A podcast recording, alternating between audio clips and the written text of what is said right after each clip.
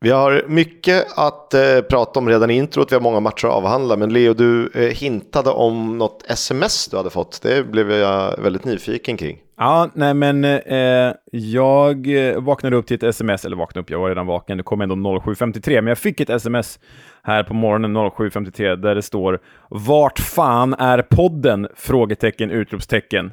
Och sen står det “Ha en grym dag”. Det fick jag från Pontus Wernblom. Oh, den eh, Eh, lyfter vi på hatten. Ja, men verkligen. Och eh, jag har tänkt, om du lyssnar här Pontus, så är det klart att du ska vara gäst i den här podden eh, någon gång. Jag bjuder in dig via podden helt enkelt. Jag skulle kunna svara på sms, men det orkar jag inte göra. Så jag bjuder in dig via podden. Jag menar, du, du eh, skriver ju ändå för Stryktipset om Championship-matcherna och eh, du har ju liksom den svensk, mest svenska Championship-profilen av allihopa, så jag bjuder in dig här nu. Kom och var med. Vi siktar på inspelning någon gång nästa år när du kan. Ja, mest, en av de mest Championshipska spelarna i Norden, kanske till och med i Europa, som aldrig spelade Championship. Verkligen. Kan vi göra en sån topp top 10-lista? Eh, där har vi något till våren. Ja. Men du, eh, på tal om eh, topp 10-listor, vi har ju, eh, vi har ju fortsatt med vår rank. Vi ska fortsätta med vår rank senare i avsnittet. Det har blivit dags för ytter, mittfältare slash wingers. Så får vi in alla dem i ett skrå. Och där platsar verkligen inte Pontus Wernbloom kan jag meddela dig. Nej, han var aldrig någon särskilt stark eh, ytter med löp. Stark var han ju. Alltså topp 10 yttermittfältare. Eh, finns det några bra yttermittfältare i Wiggen? Jag har hört att eh, det bara är en stor parkeringsplats. Ja, grejen är ju så här att vi har ju tjatat era trumhinnor blodiga om vår EFL-podden-resa till Leeds och Ellen Road i slutet av februari.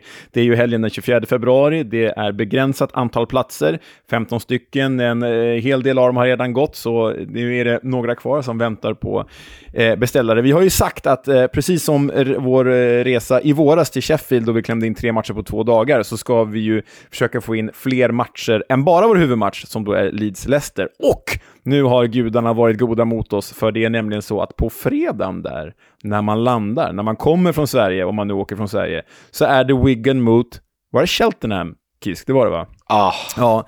Vilken jävla ruggig Du vattnas i munnen på det hör jag. Nej, men som det ser ut nu, det är ingen garanti och man lägger till hur många matcher man vill i det här resepaketet. Men som ni vet så kommer ju, om inget annat oförutsett händer, så kommer Kisk och jag kolla på Wigan Cheltenham och Leeds Leicester och sen förhoppningsvis en match till. Så in och eh, boka upp det här, för det blir, kommer bli satans kul med pubquiz och livepoddinspelning och eh, poka pajs och fotboll och grejer. Det är rätt mycket roliga matcher eh, överlag den helgen. Sen vet vi inte eh, vilka som spelas när, som sagt. Men eh, det finns lite att välja på Blackburn, Blackpool, eh, amongst others. Middlesbrough. Mm. Kul ju. Men Ja, vi får säga att det här görs ju i samarbete med Nickes.com och återigen, lättaste sättet att hitta resan är att klicka på vår Nickes.com-länk i våra sociala medier, då framförallt Twitter, EFL-podden. .se är det inte? EFL-podden, ät EFL-podden. Eh, det är det exakt. Vad äter man när man går på fotboll i England då? Jo, man äter ju pucka pies och vi har ju lovat att vi ska göra en pucka pie special och nu är det så att jag har varit på The British Shop i Göteborg och köpt Pucka Pies. Tyvärr hade de bara två smaker, men det här innebär att du och jag, Kisk, vi kommer ses i början av det nya året hemma hos dig eller mig och eh, mikra ett par Pucka Pies och köra en poddinspelning med Pucka Pie-provning. Så nu är det löst, kära lyssnare. Härmed, eh, eh, likt eh, Wernbloms inbjudan, så får du en inbjudan hem till mig. För att jag tror att jag eh, just den dagen vi hade tänkt spela in så är jag solokvist. Så att vi får väl sitta och kolla gamla highlights och repriser tillsammans. Eh, dra igång eh, den här klassiska playoff-fighten eh, mellan Leicester och Watford och så vidare. Det blir perfekt. Och så ska vi bränna våra gommar och skolla våra tungor. Det blir ju jättebra. Det är det man gör med pokerpies nämligen. De tar ju 45 minuter. Jag har nämligen eh, testat det här. English shop fanns ju förr. Jag köpte en pucka Jag skulle se någon, eh, jag skulle se Tottenham i något sammanhang.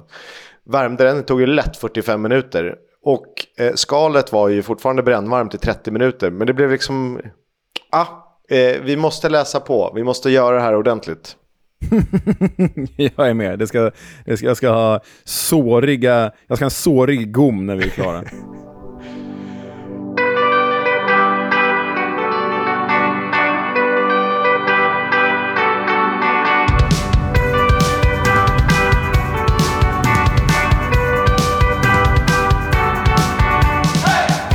Du lyssnar på Footballs Coming Home, en podcast om Championship, League 1 och League 2 med mig, Oskar Kisk och naturligtvis eh, vid min eh, digitala sida.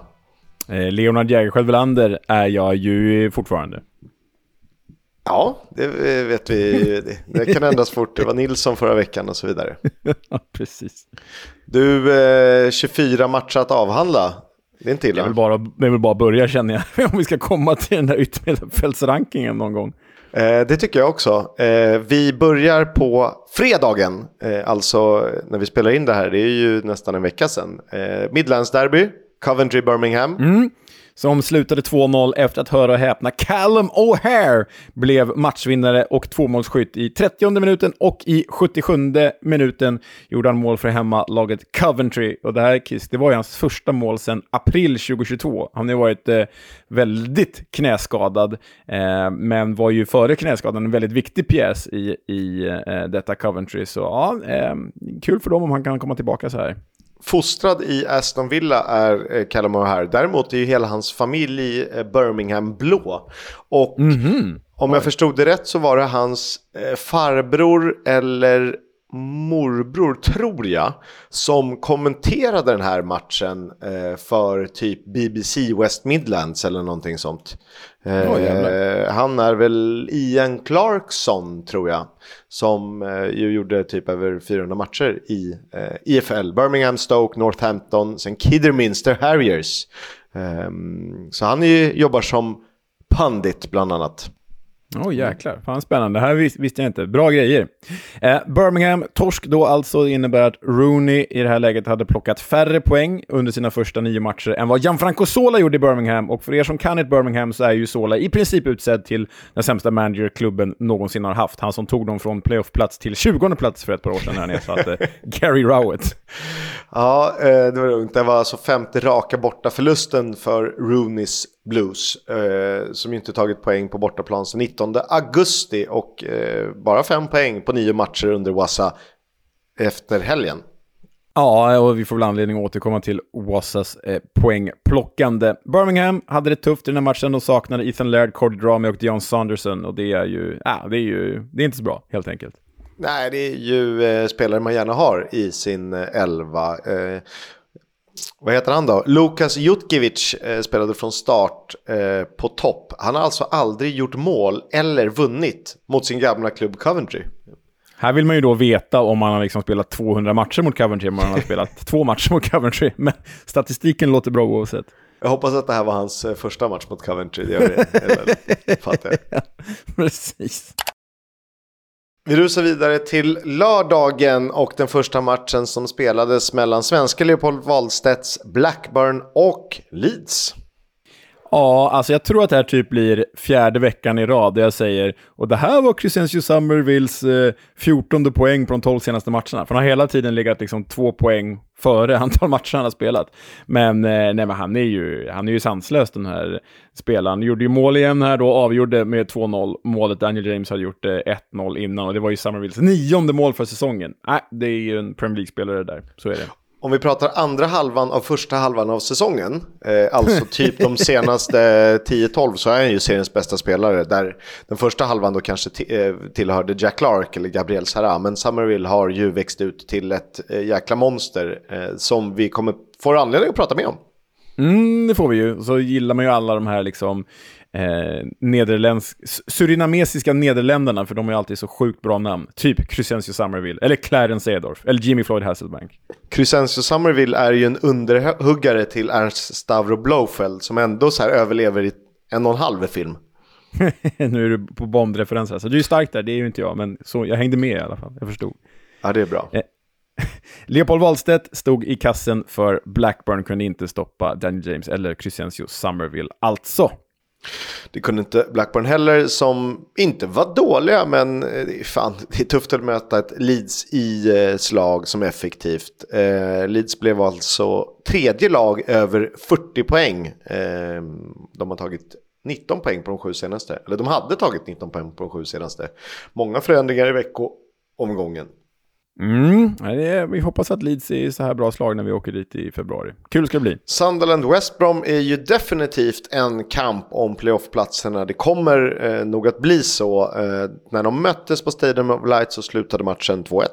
Ja, och Sunderland fick ju eh, effekt direkt efter tack och hej till Mowbray för eh, ja, de, eh, vet inte, de var inte jättemycket bättre, men de var ändå strået eh, bättre, strået vassare eh, efter mål från Daniel Ballard och Dan Neal. Det är väl två backar höll jag på att säga, men en back och en mittfältare, väl. Och Alex Pritchard eh, stod för dubbla assist, varav eh, det andra var ju faktiskt riktigt elegant. Ja, jätte, jättesnyggt. En, ehm, det blev ju eh, en fin passning fram till eh, Neil som sen kunde lätta bollen över Alex Palmer. Eh, rättvis seger här. Ex-Sunderland-spelaren som vi känner igen från dokumentären Sunderland till Adai, Josh Maja, blev ju skadad av Daniel Ballard som då kanske skulle ha åkt ut. Ja, men den, jag förstår att det ropas på, på ett rött kort där. Det blev ju inte så, men jag förstår de som känner så. Vi är mer baggis vi är med er. Det är vi. Eh, en som är med oss det är Dimitrios Gotas. Han gjorde matchens enda mål när Cardiff besegrade Millwall med 1-0 i kravallmötet. I kravallmötet, ja. Som inte Inga var... kravaller längre. Nej, som inte var så kravalligt, tack och lov. Nej, men blek match. Det är ju... Alltså Cardiff har ju varit bra i år, och framförallt på hemmaplan, men det är sällan det är särskilt underhållande. Det kan man ju inte påstå. Um, och så var det inte den här gången heller. Första skottet på mål kom efter drygt 40 minuter. Men Dimitrios Gotas hyllade vi väl i, ja, det var så sent som förra veckan förra veckans avsnitt när vi listade honom som seriens näst bästa mittback hittills och eh, det visade han ju prov på här med att göra faktiskt någonting framåt. Mm, det är också många målstarka mittbackar finns det. Millwall, eh, blott en poäng på de fyra senaste och nu är de ju på allvar indragna i den där bottenstriden.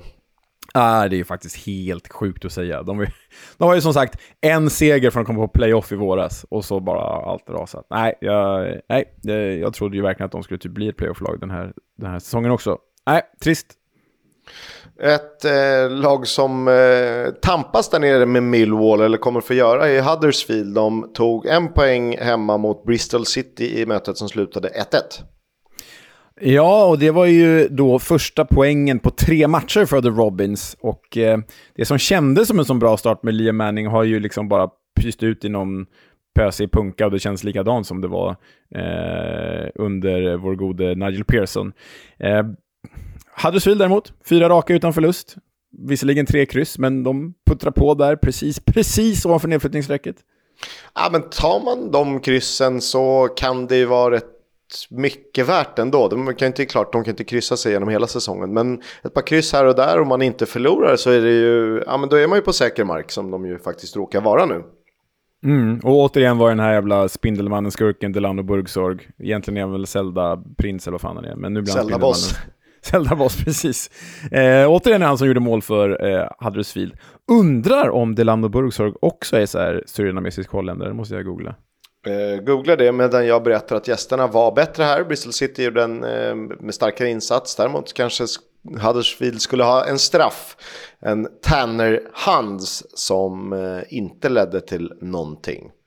1-1 slutade matchen mellan Huddersfield och Bristol City alltså. Du, det är ju en till vi måste göra här någon gång. Topp 10 eh, holländska, spelare, holländska spelarnamn med surinamesiskt ursprung. För Delano Burgstorg, mycket riktigt, nederländare med surinamesiska föräldrar. Det är därför han har sitt mm. mäktiga namn. Då har vi ju två bara i det här avsnittet. Eh, mm.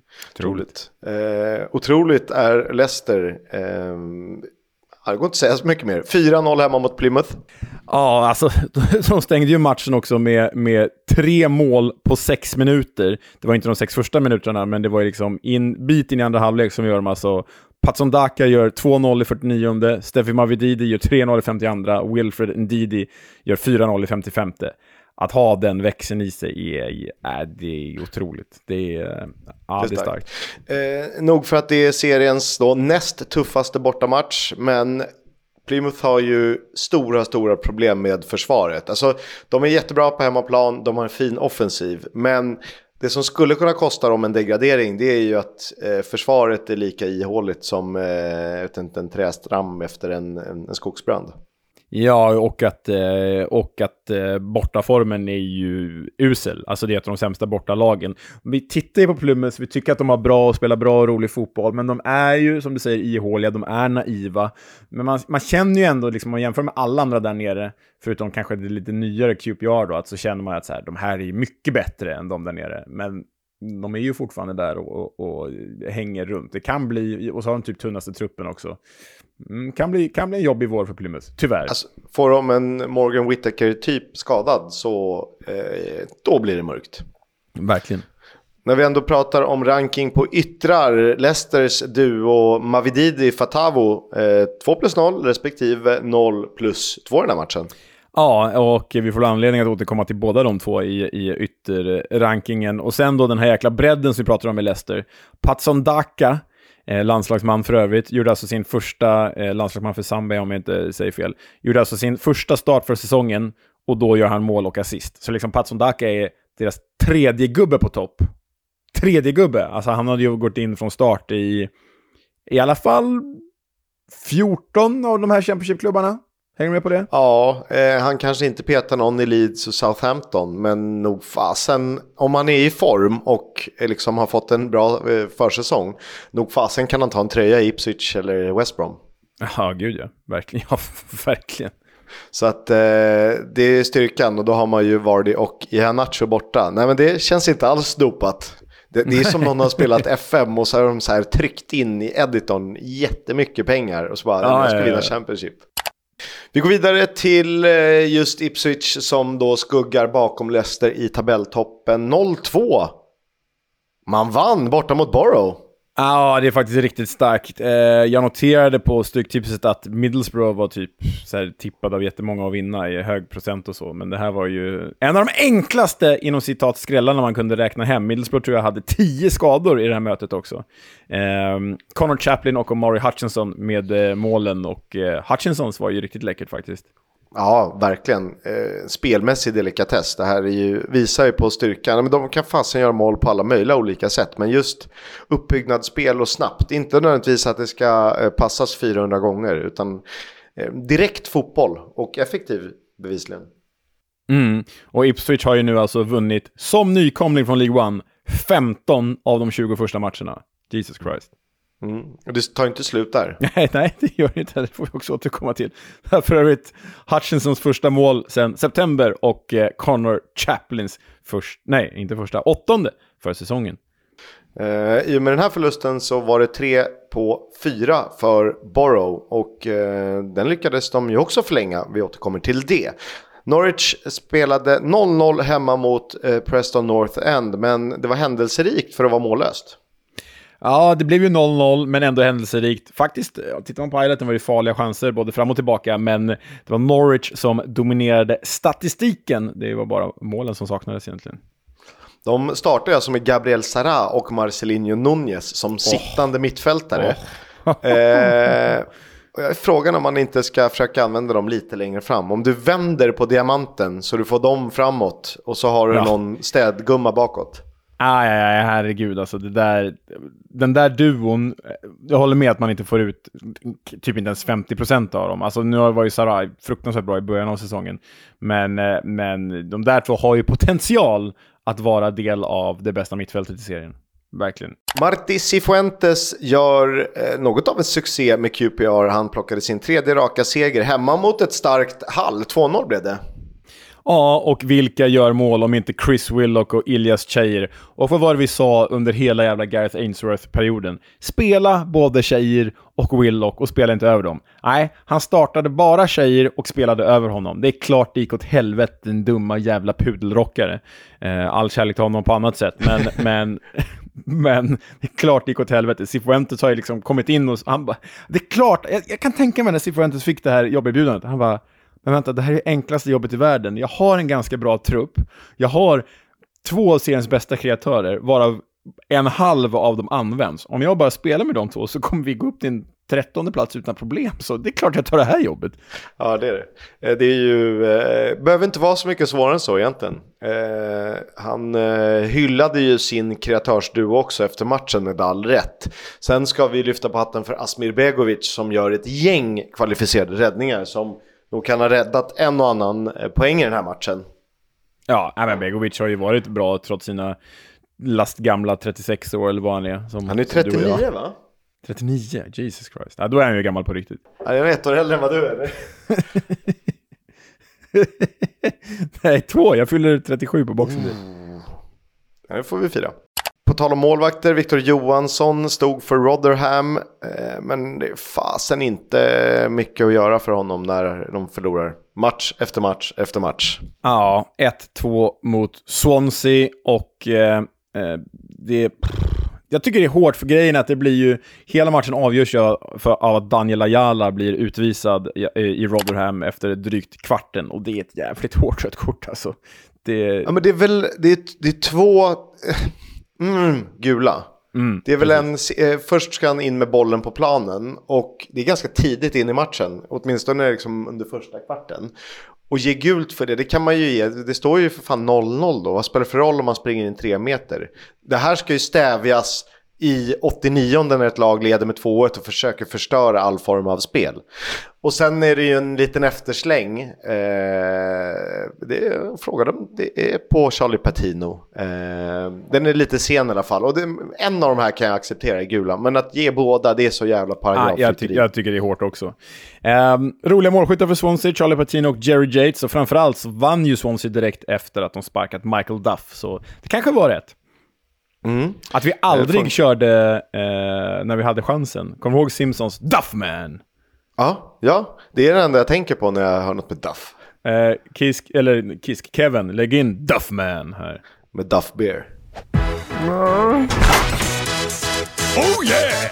Oh yeah! Duffman is here to refill your beer. Eh, Rotherham går ju tungt som tåget. Tåg går ju inte eh, särskilt eh, tungt. Men här var de alltså, de var ju enda laget i bottenstriden som förlorade under helgen. Eh, sen kan man väl räkna in Millwall och Stoke där också. Och Plymouth. Men eh, eh, fasen, det går tungt för Victor Johansson. Vi, vi lider med honom. Eh, jag tror att vi behöver skicka iväg honom. Alltså, Borrow, sen är jag är ledsen. Det funkar inte. In där. Första spade. Ah, nej, men jag är, jag är med på det.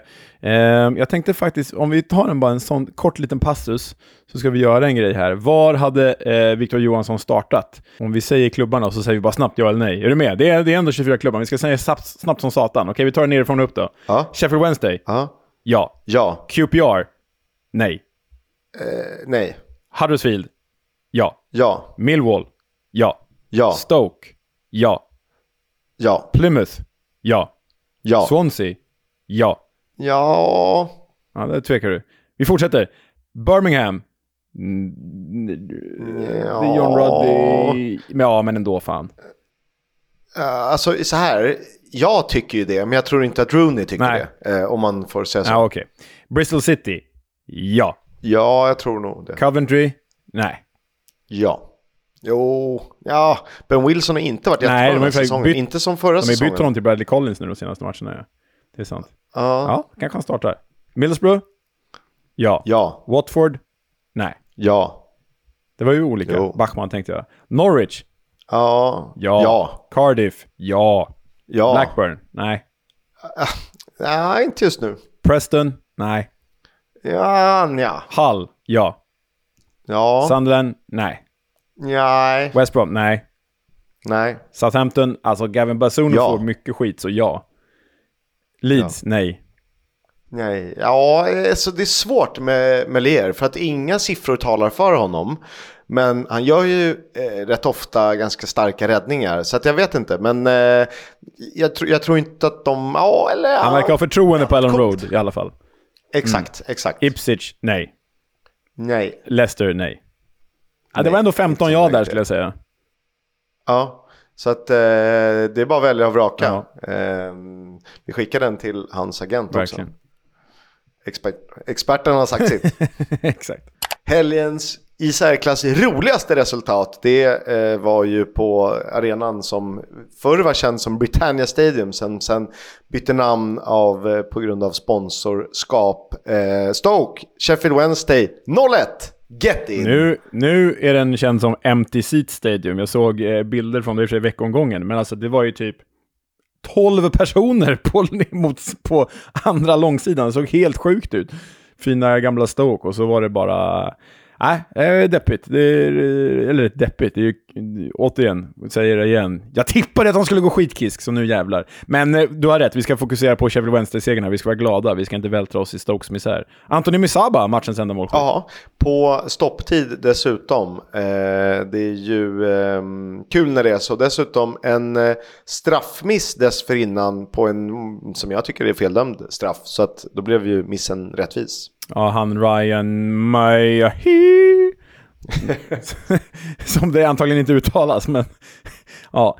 Eh, Stoke ruskigt formsvagt, fjärde raka förlusten, formsvagast i ligan då, eh, sett till och med helgen. Och det innebar ju tack och hej till Alex Neil. Mm.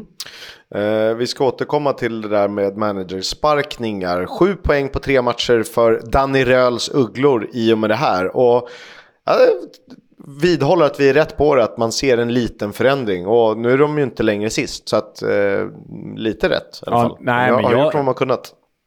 Jag tror att de kan liksom faktiskt göra en ordentlig push om att hålla sig kvar. Det är, de enda som känns riktigt hopplösa nu är ju Rotherham faktiskt.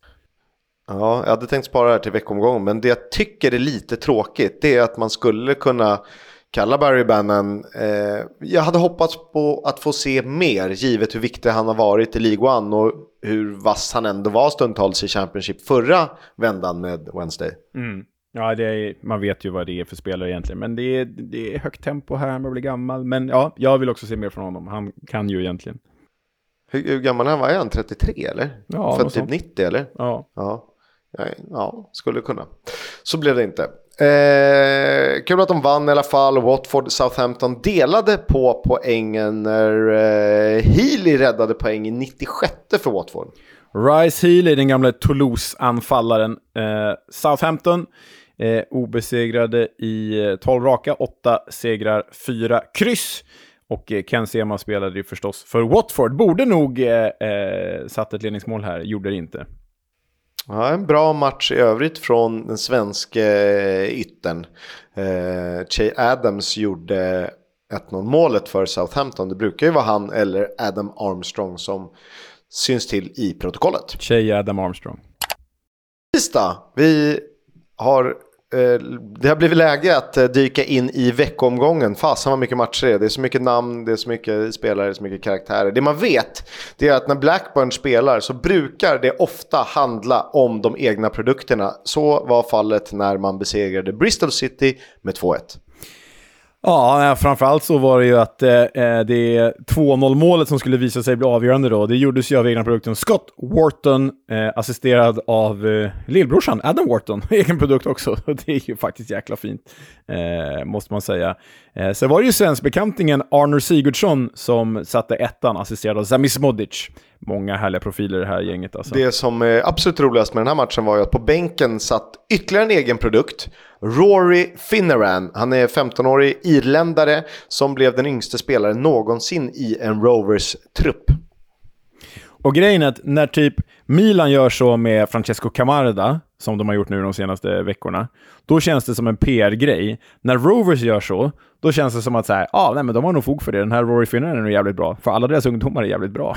Ja, och sen har de väl inte världens bredaste trupp, så att ibland kanske de måste skohorna in någon eh, för att det är tomt skadade andra spelare. Eh, exakt. Eh, Bristol City, vi nämnde ju Liam Manning, hans flygande start inte blivit så flygande i The Robins. Det här var hans fjärde raka utan seger. Eh, även om de gjorde mål i den andra halvleken då. Men äh, Robins, eh, jag vet inte. Kan man, nästan bli, kan man börja bli orolig för dem? Det vet jag inte. Det är kanske tidigt. Men eh, man vill ju att de ska vara bra, men det är de inte. Man vill ju att de ska vara bättre än ett mittenlag som liksom går i olika ganska tråkiga eh, cykler. Eh, det, jag, jag, tycker att det finns mer där. Eller så är det bara som vi som har överskattat dem i, genom alla säsonger. Och de, har, de är liksom på sin nivå. Eh, den, den, som var på en hög nivå det var Leo Wahlstedt. Han kallades outstanding i engelska medier. Han stod hela matchen. Kul eh, såklart. Ja, ja, ja. Nej, men verkligen. Alltså, sen kommer ju Ainsley Pierce tillbaka och då kommer det bli eh, krig om den där, den där första spaden. Så, så länge han fortsätter göra bra ifrån sig finns det ingen anledning att peta honom när Pierce kommer tillbaka. Huddersfield, Preston North End slutade 1-3 och äntligen var Pini tillbaka på vinnande spår. Ja, men de är ju jävla märkliga Pini. Alltså, det, jag, är, jag är ledsen Kisk, det kommer inte räcka att de vinner här mot Huddersfield med 3-1. De kommer komma 12 eller 11 eller något sånt där till slut. Men nu är de ju precis på den nivån jag trodde att de skulle vara. Sen kanske trodde att de skulle ha ett lite mer jämn och inte lika höga de toppar de faktiskt har haft. Eh, de ligger ju åtta strax bakom playoff. Eh, förlorar lite för mycket, släpper in lite för mycket mål. Men i övrigt är de ju med och utmanar om playoff, men inte riktigt där. Nej, nej, men Precis som jag sa! Ja, det var typ åtta du satte dem som, tror jag. Eh, om jag minns rätt. Eh, ja, det... Jag vet inte. alltså Preston North End är ju så jävla... Nu sticker Wilkin, Wilkin ut. När man läser deras målskyttar, Alan Brown, Will Keane förvisso, Ben Whiteman. Alltså, är, vi har varit inne på det förr, de är ju sådana jävla random elektriker och skomakare och tegelbrukare hela bunten, förutom Will Keane och Freddie Woodman. Alltså alla de där Alan Brown-figurerna. Man, man bara tar upp, stoppar ner handen i en engelsk namnpåse och så får man upp en Preston North End-spelare liksom. Ja, det är väl de och Bristol City som skulle kunna vara med sina Smith King, Knight, eh, Williams eh, och så vidare. O'Leary och... känns också ganska eh, så här, eh, generiskt. Ja, och ganska många intetsägande spelare. Inte dåliga spelare, det säger jag inte, men många intetsägande spelare. Jag undrar om inte Preston North End har flest 3 plus-spelare. Alltså så Alan Brown som eh, någon slags trokännare, han är ju definitionen av 3 plus för den här nivån. Ja, ja, ja, ja verkligen. Ja, men, verkligen så. Egentligen nästan lite mer, men han hamnar ändå i, i, i det facket. Ja, Ja. Nu eh, tappade jag bort var vi var. Pratade vi om 0-2 målet? 2-0 målet? Nej, det har vi inte gjort. Eh, nu kanske det var lite för lätt. Men det är ett härligt mål. Ni, Liam Millar, vad är han då? Fulham Legend, fast det kommer jag inte ens ihåg ja, själv om jag ska vara ärlig. Det är du som Nej, har skrivit han, han, har bara varit i ungdomslaget så det ja, räknas ju knappt. Ja. Han, han, gör en skön liten dragning bakom foten längs med kanten. Sen liksom traskar han eh, småjoggandes. Och sen slår han en sån här skön, lite nonchalant yttersida som hittar inte Will Keane. Eh, jävla snyggt förarbete, man, kanadensisk landslagsman. Man älskar yttersidorna ju, det gör man. Det är bara mer, oh. mer sådana, absolut. Ja, ja, ja. Eh, Will Keens första mål sedan september. Han har eh, agerat lite under radarn. Ja, han har varit en del skadad också. Eh, Huddersfield försökte ju paniskt. De gjorde trippelbyte i paus, men kom inte närmare än 1-2 eh, innan det blev 1-3. Danny Ward mål för Huddersfield. Dwayne Holmes, på tal med en annan 3 plus-spelare, dubbla assist för Preston North End. Ja, exakt, nu har de ju sålt Daniel Johnson till Stoke eh, under sommaren. Det är också en 3 plus-spelare. Det är också en 3 plus. De ersätter, de ersätter Daniel Johnson med samma spelare i Dwayne Holmes. Alltså ja, men det, det alla. Ja, men Ben Whiteman, nu när, när du säger det, det är också en 3 plus-spelare. Ja, ja, gud ja. ja, ja. Generiska nej, namn, generiska, det vill säga, de, de gör rätt saker på planen, men inte tillräckligt bra. Nej, nej, men alla i det där jävla gänget är 3 plus-spelare, förutom Freddie Woodman som är en 4 plus-spelare. Ja, lite så. Liam Richardson, en ny manager för Rotherham, han kunde dock inte göra så mycket när West Brom kom på besök till New York Stadium. Nej, och eh, West Brom eh, har ju verkligen fått igång maskineriet, även om det var eh, förlust där i helgen då. Men Grady Diangana och Jed Wallace med varsitt mål. Och Jed Wallace, satans jäkla frispark. Vad är det för frispark? Han bara mörsar in den, det är ju stenhårt. Ja, eh, tycker du att eh, Victor Johansson ska ha den? I och med att det är Victor Johansson vi pratar om, så nej. Nej, men äh, ärligt talat, ja, nej, den är så... Nej, jag tycker nog inte det. För att den är så jävla, jävla, jävla, jävla hård. Jag håller nog med. Jag tycker att den... Det är liksom så once in a lifetime-träff på något sätt. Du får både liksom lite skruv på den, du får sånt himla tryck. Då är det väldigt svårt. Och även om man skulle få en hand på det så känns det som att trycket är för hårt så att man orkar inte stå emot. Eh, exakt. Eh, tråkig match för Victor Johansson. De var ju bara två skott på mål där av Diangana och Wallace, och båda gick in. Kunde inte göra så mycket på någon av dem, men ändå tråkigt att konstatera. Och eh, vi får ju se vad den här eh, manager-tillsättningen betyder i längden. Tuff första match att börja med, men, men eh, det ser ju inte jättebra ut för The Millerman. Nej, jag, det är väl det laget jag som känns som en given jumbo. Eh, det kommer man säkert få äta upp. Men jag ser liksom inga tendenser till någonting som skulle kunna rädda dem kvar. Sheffield Wednesday skulle kunna göra eh, fyra, fem bra matcher. Det skulle kunna räcka med lite flyt för att något av de andra lagen, Stoke eller Millwall, liksom inte orkar längre. Eh, men här ser jag ingenting. Ja, men vi kan väl avslöja vår jumbo nu redan när vi tippar återstoden av säsongen i mellandagarna. Det kommer ju vara Rotherham, i alla fall från min sida. Det blir nog det även från min sida. Eh, vi pratade om Stoke, de tog emot Swansea, de fick i alla fall en poäng. I Derby della managerlösa klubbar noterar jag att du har skrivit det här körschemat. De börjar bli riktigt svaga de här derbyna nu alltså. Ja men vad fan, det är, jag tycker inte det spelas några riktiga derbyn, så man får ju trycka in det man har. Ja, eh, det har du så rätt i. Stoke eh, ledde med 1-0. Daniel Johnson, som vi nyss nämnde, eh, eh, hade satt ettan på straff. Men formsvackan fortsätter för Harry Darling kunde kvittera för Swansea 89 och det är alltså sju utan seger för Stoke. Ja, man blir ju lätt illamående när man tänker på det faktiskt. Mm. Uh, the Potters bättre i den här matchen. Swansea faktiskt direkt svaga. De, eh, på tal om att Bristol City kan vara involverade. Swansea är ju involverade, eh, även om de inte har förlorat så mycket på sistone. I någon form av extended absolut. bottenstrid. Absolut, absolut. Fan, det var ett jävla bra rubrik. Eh, det var en jävla bra rubrik. Extended bottenstrid. det ska jag ta med mig. Watford eh, gjorde 1-0 på Ipswich, men de förlorade matchen såklart. Galna jävla Ipswich har jag skrivit. Ja, och alla tre mål i den här matchen såg ju exakt likadana ja. ut. De såg exakt likadana ut. Jag tittade på den här highlighten och bara, vänta, Gjordes inte det där målet alldeles nyss? Alltså de ser ju verkligen likadana ut. Så här. De bara så här bredsida in, de passar in bollen, alla tre målen. Ja, nej men det är oerhört starkt av Ipswich att vända det här. Då gick de ju upp i tillfällig serieledning eh, i och med att de spelade på tisdagen och eh, Leicester på onsdagen för första gången sedan augusti. Och därmed blev också Ipswich första laget över 50 poäng. Mm, det blev de. De slog ett rekord som vi återkommer till när eh, vi pratar om Leicester lite senare. Eh, Elton John, Ed Sheeran, supportrar till respektive klubbar. Eh, ni vet vilken, vilka. Eh, var båda på plats och satt tillsammans på läktaren. Kul. Ja, det var en rolig video där de hälsade och mös med varandra i början och sen under matchen så var det en del banter mellan dem också. Det tyckte jag var roligt att se faktiskt. Alltså hellre kända eh, och rika ägare än de jävla ljusshowerna som börjar göra inträde på varenda arena. Så jävla, ursäkta, jävla töntigt. Framförallt blir det ju töntigt när det är då som äh, klippet du la upp på Huddersfield Eh, eller då som det var på Friends Arena i, mm, vad var det, september när jag var där, att det inte liksom särskilt bra ljusshow. Alltså om man ska göra det, då måste du göra liksom fett amerikanskt, NFL, och jag tycker inte det hör hemma i fotbollen heller, men om du ska göra det så måste det vara bra. På Friends och i Huddersfield, då var det så här, okej, okay, vi har inga andra färger än den vanliga lampan. Det är liksom som att någon står och tänder och släcker lampan i ett vardagsrum så här. och lite så här fördröjning också, så det blir det otakt. Ja, jag, exakt. Äh, så pinsamt alltså det, går man, åker man på Super Bowl, eh, om man får göra det, då, då får man väl acceptera det. Men här i en kultur som man har varit med och format på något sätt, då, då slipper man det gärna. Ja, yeah, så är det. Sunderland tog mot Leeds. Det här var ju tisdagens tv-sända match. Du såg andra halvlek, jag såg delar av den här matchen där en Broder Bellingham blev matchvinnare. Jag gillar ändå hur liksom Sunderland har bara tittat på Real Madrid som har liksom använt Jude Bellingham, han har inte varit använd som anfallare, men han har liksom klivit upp. Jude, Jude Bellingham spelar ju Real Madrid som Julio Baptista spelade i Sevilla. Att han utgår från en mittfältsposition, kommer sen in i boxen jävligt mycket och blir typ en anfallare. Och då har liksom Sandland tittat på Real Madrid och bara Hmm, vi har ju hans lillebror, om vi gör samma sak. Och det gav ju effekt idag. Han fick starta på topp och eh, gjorde, gjorde mål. Det var ändå... Jag tycker ändå det var rätt snyggt av eh, eh Joe Bellingham som är väldigt liksom pressat läge från målvakten och lyckas skarva den förbi honom. Tycker tror det är bra balja. Mm. Mm, verkligen.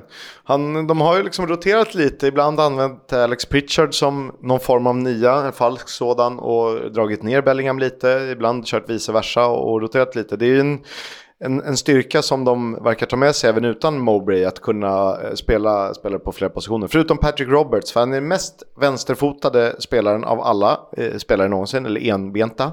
Men eh, han kan inte spela någon annanstans än till höger och vika in. Det är liksom, han har en trademark eh, move. Exakt, exakt.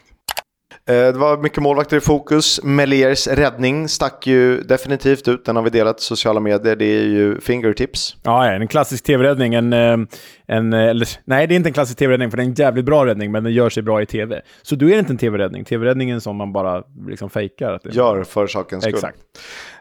Eh, var det rättvist över 90? Ja, kanske. Däremot så pratades det mycket om och Daniel Farke hyllade ett, ett nytt Sunderland som mycket mer kompakt och mer cyniskt eh, och svår genomträngt. Eh, så något har de lyckats med när de sa tack och hej till Mowbray. Mm onsdagen innehöll ett par matcher eh, där Juninho Bakuna blev matchvinnare. Jag tänkte säga Hakuna Matata. eh, Bakuna Matata, jävla bra. Eh, borta mot eh, Cardiff. Ja, men det är ju starkt av eh, Birmingham. Och Rooneys första bortapoäng som Birmingham-boss. Tidigare hade ju The Blues alltså åtta raka bortaförluster. Så eh, ja, nu kanske börjar hända saker lite långsamt här i Birmingham. Vi får väl se. Heja, heja. Nej, men det är... ibland känns... Eh, jag tappar mina hörlurar också. Ibland känns det som att eh, vi har agenda när vi gör grejer. Eh, och det är ingen agenda mot Rooney. För vi gillade Rooney i Derby och vi har inget emot att han blir en, eh, blir en bra manager.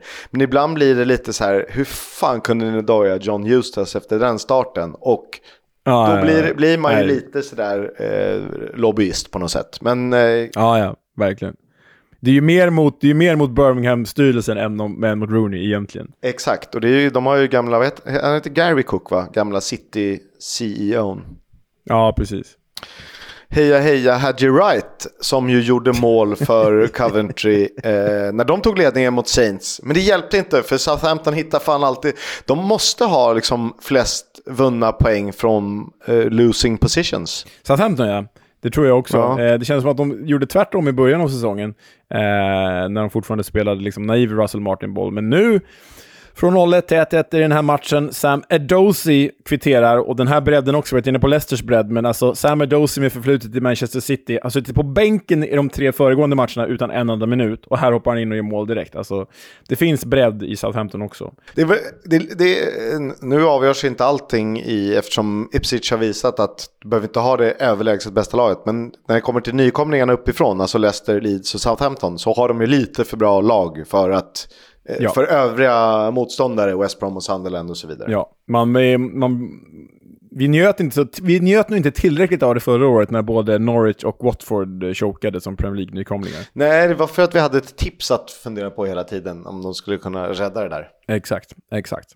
Southampton närmare segern här i alla fall, hade både bollinnehav och chanser och pressade på rejält framåt slutet av matchen. Men tittar man på Coventry Kisk så har de faktiskt nu bara en förlust på de sex senaste med resultatraden 3-2-1. They coming. Mm. They coming. Ja.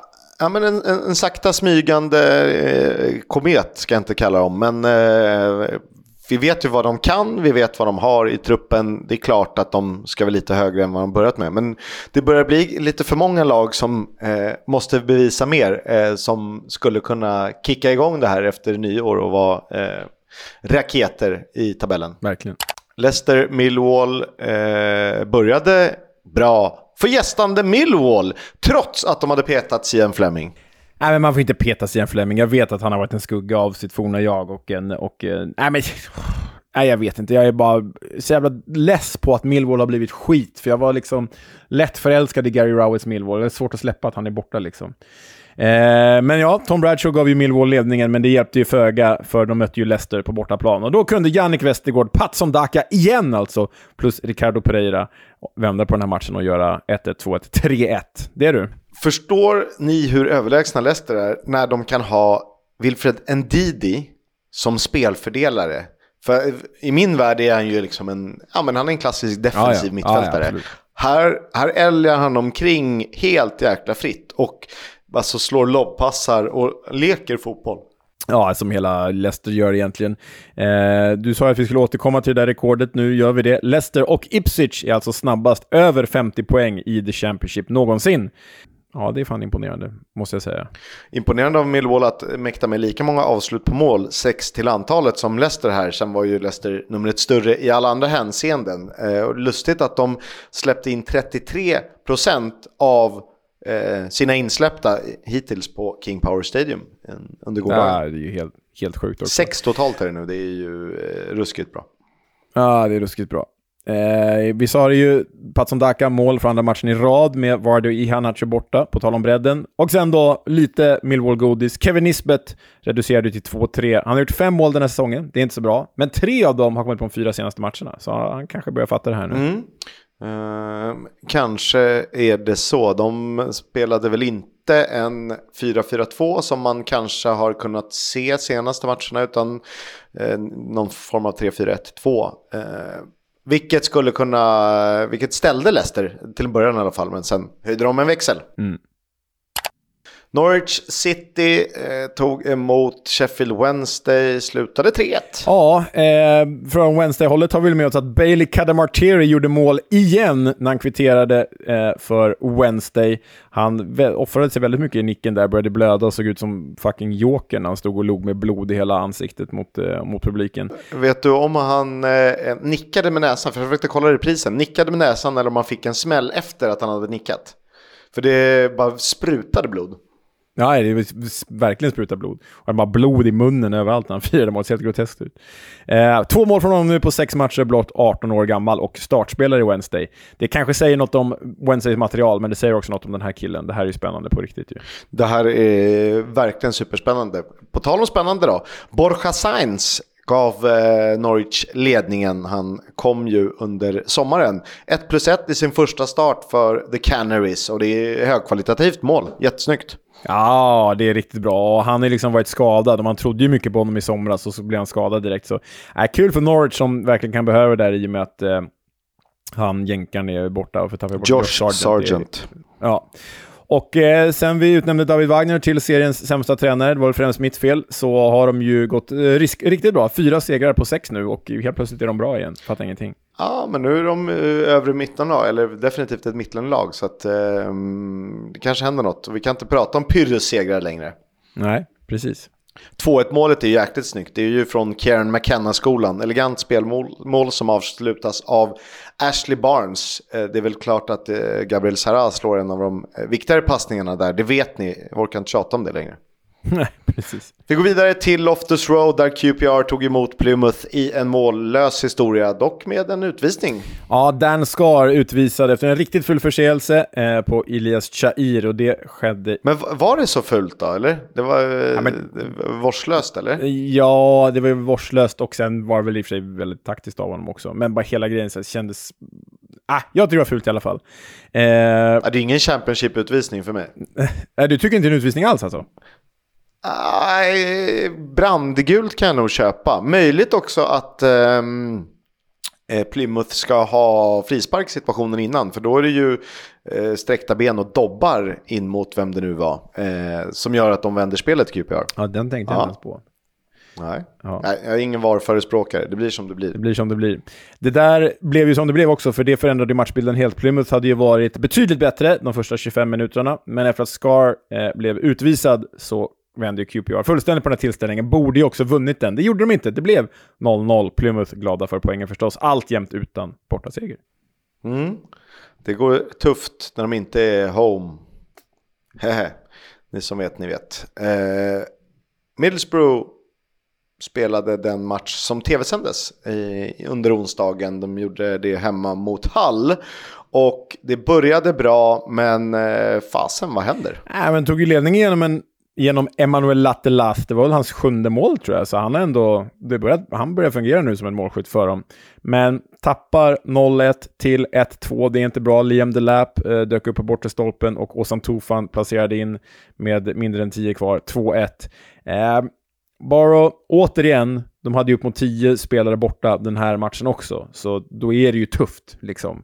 Men snart Snart kommer det där tåget gå. Det är i och för sig en lång bit kvar. I mars kommer tåget gå. Men Middlesbrough måste börja vinna lite för att vara det Middlesbrough vi trodde att de skulle vara. Ja, de är sex poäng från playoff-plats, så det är inte jättedåligt. Men jag känner lite, och det är klart det är skadeproblematik, men jag, jag vet inte.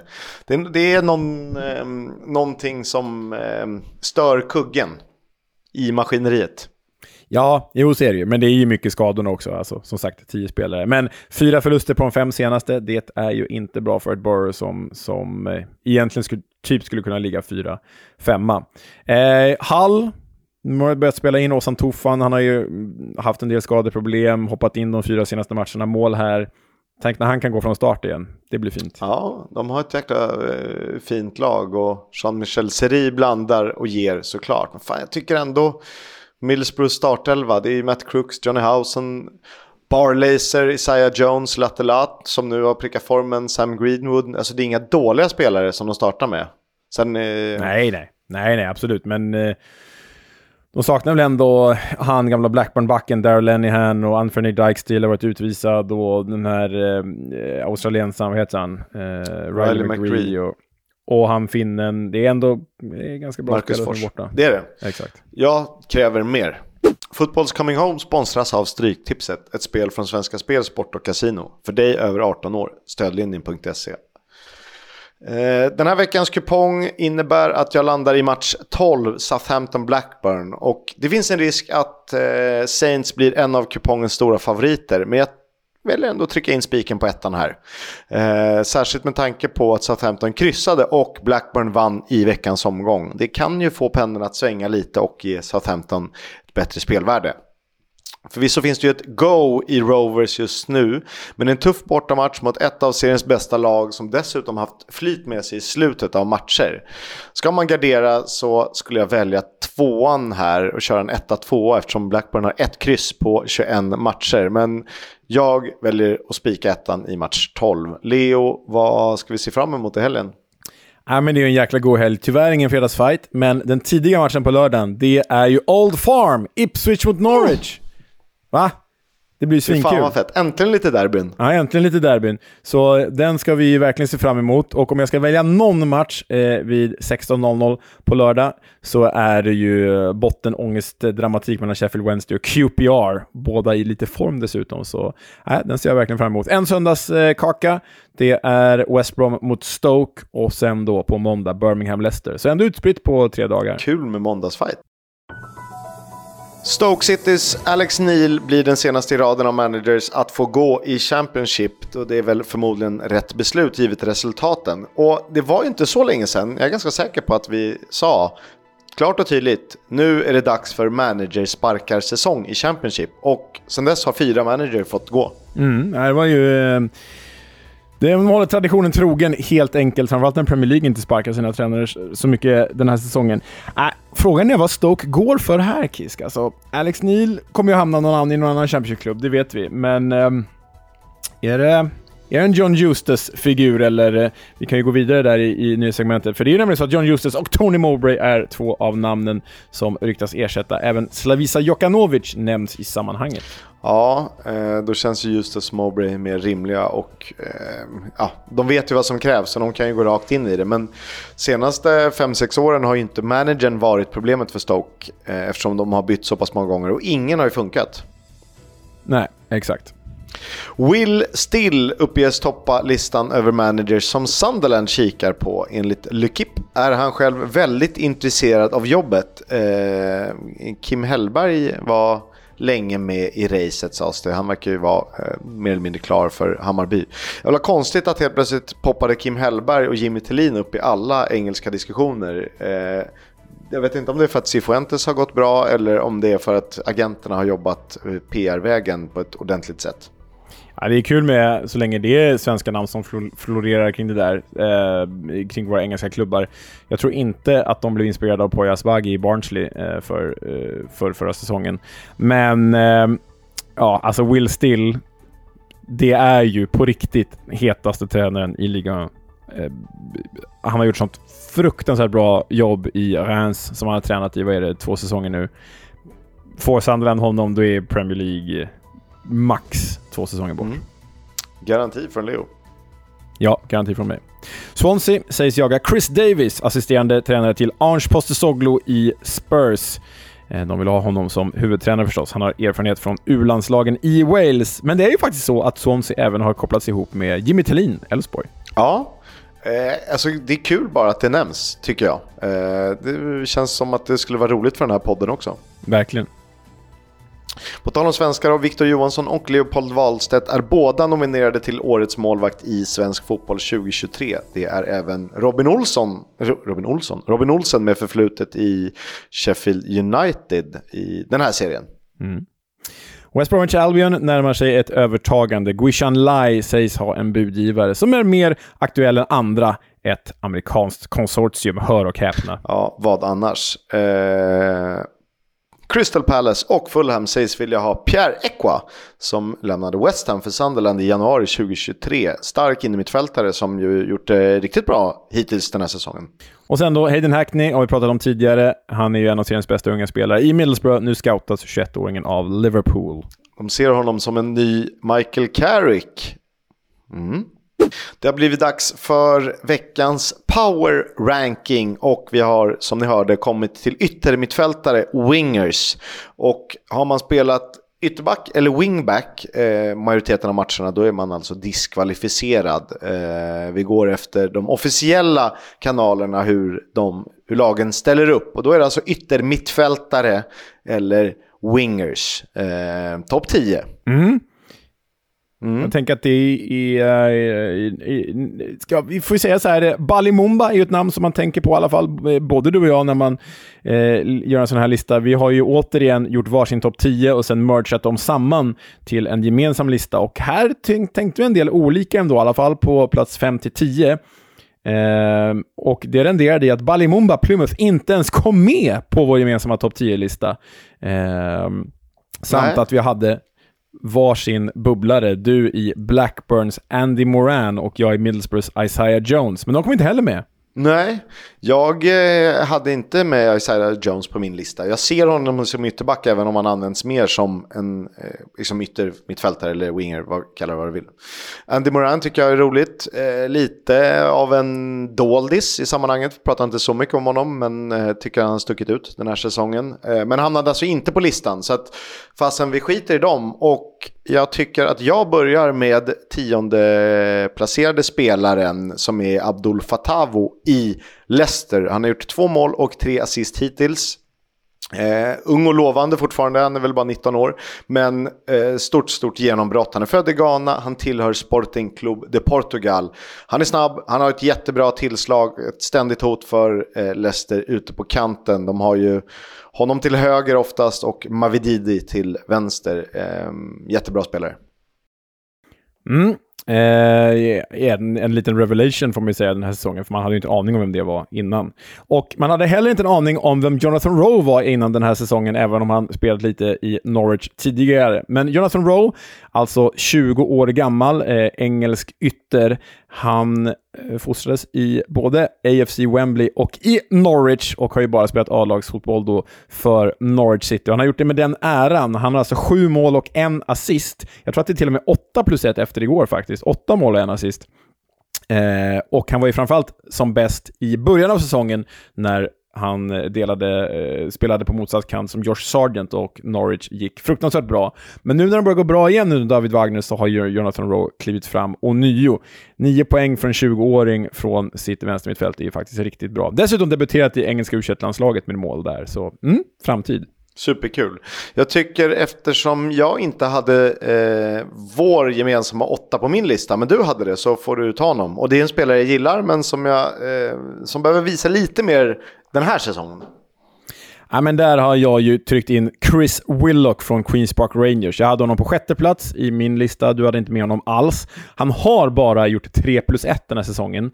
Men det har ju inte riktigt att göra med att han har varit dålig. Det har att göra med att Gareth Ainsworth inte har spelat honom. Och sen så fort han får spela, ja, då gör han 3 plus 1 på typ sex matcher. Um, så nej, jag tycker att Chris Willock, det är inte den Chris Willock vi såg för två år sedan som både du och jag kallade för typ seriens bästa mittfältare, eller bästa offensiva spelare. Men eh, jag tycker att under Cifuentes har vi sett den potentialen igen. Han får spela och då lyfter sig hela QPR och han gör det så fruktansvärt jäkla bra. Borde väl i och för sig ha avgjort nu mot Plymouth här i veckan också. Men nej, Willock tycker jag ska vara med här. För ger vi honom ett halvår till så tror jag att han är med på topp 5 på den här listan. Ja, men eh, fortsätter det så här så är han ju med på topp 5. Det är ju eh, garanti. Definitivt på topp 10. Men eh, i min värld inte just nu. Eh, på sjunde plats då, Nathan Broadhead i Ipswich Town. Han har gjort sju mål och två assist hittills. Och eh, användbar på flera positioner offensivt, kan spela även centralt, kan spela eh, på topp själv. Eh, Ipsic har han oftast utgått från vänster och gör det både med kvalitet i avslut och i framspelningar. Och en jävla härlig spelare för att eh, han sticker ju inte ut som något, eh, alltså han är inget fenomen som många andra eh, yttrar är, utan han är lite sådär menlös, men han träffar ju verkligen rätt i Ipsic tycker jag. Ja, jag fyller på där. Det var därför jag hade dem ganska långt ner på min lista. För man kan inte säga, jag hade dem på tionde plats. Man kan inte liksom skoja bort 7 plus 2. Men liksom Nathan Broadhead i det här, alltså det är en jättebra insats, det är inte det.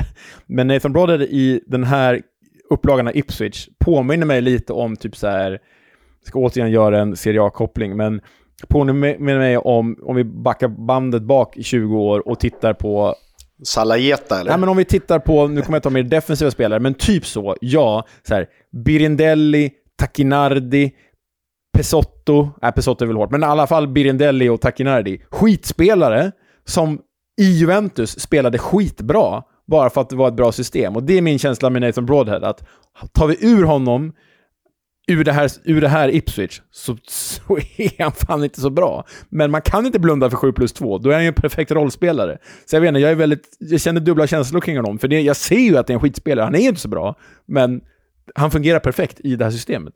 Jag, eh, jag gillar verkligen din tanke och jag tror att du är rätt på det. Men eh, samtidigt kan man nog göra som med ganska många spelare i det här Ipswich. Det är ju inte många som är några liksom, eh, spektakulära lirare, men de träffar rätt i systemet. Och kan man inackordera sig i systemet och vara bra. Jag skulle kunna dra jämförelse Jonathan Ring eh, den säsongen Djurgården vann SM-guld. Han har ju varit okej okay i allsvenskan. Eh, både före och efter. Men här har han en säsong som han är fantastiskt bra. Och han lyssnar på tränarna, förstår vad han ska göra, gör precis det. Eh, tar inte för mycket egna initiativ utan lagom och då ja. han, blir han jättebra. Ja, så är det väl. Sjätte plats, har jag ju hyllat tidigare som eh, säsongens nyförvärv. Nu har vi någon på sjätte plats som eh, eh, bäst ytter just nu. Det är Morgan Whittaker i Plymouth. 8 plus 3 har han gjort. Och Det är lätt att luras och tro att han spelar striker. Det gör han inte. Han är ju liksom en kantanfallare, ytter, offensiv ytter. Eh, alltså de värvar honom för, vad var det Kisk? En miljon pund från Swansea både Swansea och Derby har ju verkligen kastat bort den här talangen. Han är ju Dar född i Derby och Derby-fostrad, men eh, båda har ju sålt honom för kaffepengar och jag lovar dig att Plymouth kan nog sälja honom för det tiodubbla eh, när det väl blir dags. Det kan de definitivt göra. Han är ju, eh, fastän han skulle kunna spela Premier League nästa säsong, eller åtminstone börja känna på det lite. Eh, vi går vidare till plats fem på listan. Där hittar vi Steffi Mavididi i Leicester som gjort fem plus fyra hittills. Och jag tror kanske att det här är den yttern med absolut högst, högsta nivå eller störst eh, potential. Och det vet vi inte riktigt än. Men jag tror att det går att få ut ännu mer av en spelare som har gjort det bra hittills. Men som jag tror skulle kunna få ut ännu lite mer. Eller vad säger du? Ja, alltså jag har ju älskat honom ända sedan hans eh, dagar i Ligue 1. Han var ju fenomenal i Montpellier, gjorde ju 21 mål på 91 matcher där. Och då tyckte man ändå att, man, att han kämpade med produktionen. Eh, har han ju dessutom hunnit med att fostras i Arsenal och vara Juventus ungdoms, ungdomsorganisation. För han är ju ändå bara 25 år gammal. Nej, men jag håller med. Alltså, den här killen kan ännu mer. Och då är han redan riktigt bra. Ja, han, eh, det känns som att man skulle kunna liksom explodera och göra två, tre månader i rad som helt sanslöst bra. Men eh, det vet vi inte. Och det, det, är väl därför han är eh, femma och kanske inte riktigt, eh, eller strax bakom dem, eh, vår topp fyra. Och nu har vi en annan Fulham Legend, som inte alls är en Fulham Legend, men eh, eh han var ändå i Fulham säsongen 22-23, Satt inte så stort avtryck. Den walesiska landslagsmannen Daniel James, 26 år gammal, Eh, born and bred i Kingston upon Hull, även om han sen slog igenom i Swansea. Eh, han har ju varit ruskigt bra i detta Leeds med enorm poängproduktion ändå för sin position. 7 plus 4 har han. Han är ju typ snabbast i serien och har liksom det sjukaste skottet för en spelare på den här positionen. Och så håller han ju Villinjonto utanför startelvan med enkelhet.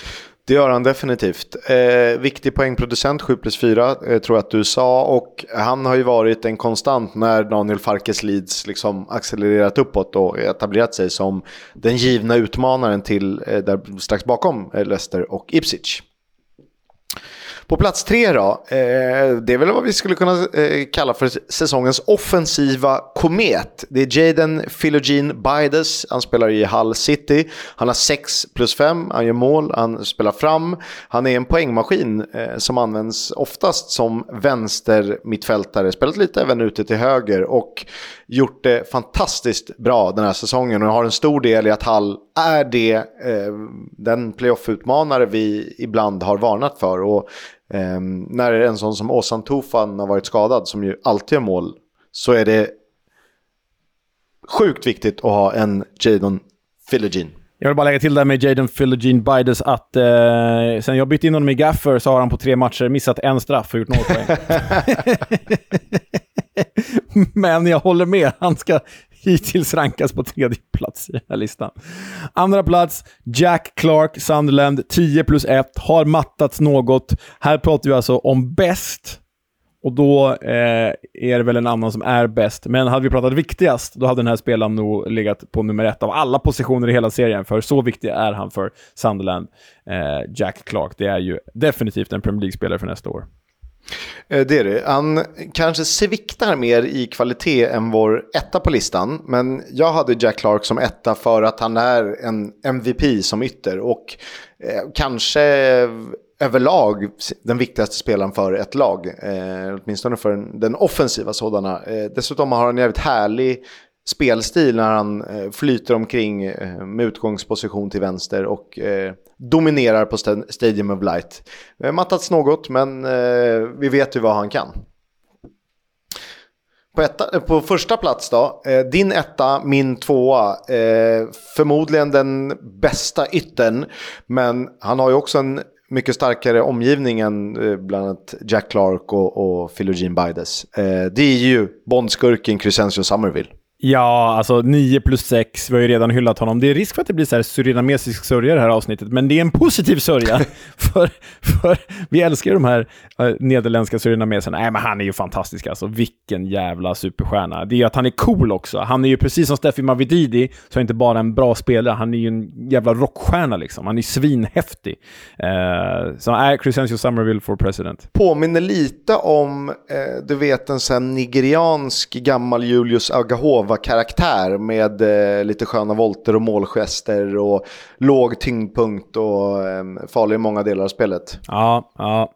Ja men verkligen, vilket gör honom liksom eh, extra sevärd också. Verkligen. Eh, där har ni vår lista, jag kan dra den igen. Tionde plats, Abdul Fatabo, Leicester. Nia, Jonathan Rowe, Norwich. Åtta, Chris Willock, QPR.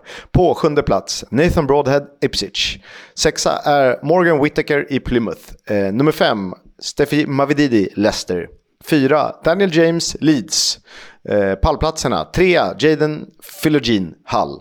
Två, Jack Clark, Sunderland. Och seriens bästa ytter hittills den här säsongen, Crescencio Somerville i Leeds. We'll have a chat about the fucking game. About your game, last few months, last few weeks. Fucking character. Leo, Neil Warnock är tillbaka i veckans Warnock och det känns alltid lika bra. Men utan att titta i vårt manus så om inte Neil Warnock blivit fotbollstränare, vet du vad han skulle ha blivit då? Nej, det vet jag faktiskt inte. Ingen Nej. aning. Mockat skit. Klippet är ganska långt, men vi, vi, vi tar det här ändå.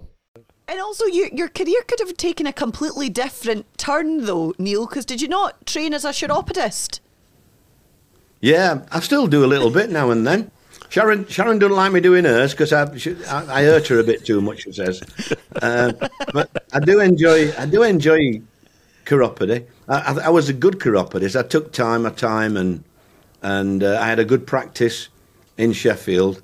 And there's quite a few good pictures of me at Notts County doing the doing the feet when we played Man City, I think, in the FA Cup because uh, I used to put me my white smock on and do a few feet. Craig Short and Dean Yates used to have their feet done regularly. Hey, but the chairman at Notts County, oh, I must tell you, Craig, Derek Pavis used to have a used to have a bit of an ingrowing toenail, and I used to do his feet.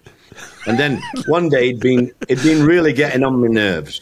But he'd got on my nerves a few times. He'd not done this, he'd not done that for me. You know, so I was doing he's going to do it. He asked me to do his feet. So I said to Mick Jones, Mick, sit in the other office and have a listen at this. So he comes in and he sits down and I'm doing his toenail and big toes it was, big ingrowing toenail. And I'm doing it and and I could have done it without hurting him, but I I put it in. I put, I put I put my clippers in down the side of the nail and he went, ah, you know, and he screamed like, he screamed. I said, Derek, it might, it might hurt a little bit this, but it'll be better for it in the end. And he screamed because when I went back into Mick Jones, I went, "Oh, did I enjoy that, Mick, or what?" he, he said, "Did you have to hurt him?" I said, "Of course I didn't have to hurt him. No, I just enjoyed it." Det är faktiskt helt otroligt, men om inte Neil Warnock blivit manager, då skulle han ha jobbat med podiatri. Det kan väl kallas medicinsk fotvård. Nej. Så, jä- så jävla Neil Warnock att älska andras fötter. Ja, verkligen. There's a little perv in there. Men Men vad det, det var väl Paul Scholes fan, som inte. sög på sin nej, han dotters fötter klippte hennes tånaglar genom att bita av dem. Ah, Nej, det är så äckligt. så grovt. det är så äckligt. Fy fan. Att, det här är inte riktigt Neil, men han är inte många eh, Nej, pints men ifrån. återigen, jag vill, jag vill ändå säga som eh, Birgitta från den fantastiskt roliga serien Kjell, när hon Ja, jag ska känna. När hon säger att Älskar Kjell. stöpa ljus, det är det tråkigaste jag vet. Så därför är det roligt att någon annan gör det, för då slipper jag. Och det känner jag med, med, med fotpedikyr och fotmassage. Det är bra att ni gör det, för då slipper jag göra det. Birgitta! Ja, Älskar Birgitta. Ja. Steffe! Nu spå, Nej, det var inte. Steffe. Ja. Vi spårar allt ur. Eh, vi är en bra bit över timmen. Det är precis så det ska vara. Eh, vi är så pass långa att vi får eh, ta Bury FC nästa vecka. Ja, Bury FC nästa vecka. Eh, då ska vi köra The Club om gamla goda Bury FC. Mm, det blir svinfett. Vi eh, hörs hörni. Tack för att ni lyssnade. Tack Stryktipset. Ciao! Tack allihopa. Hej hej!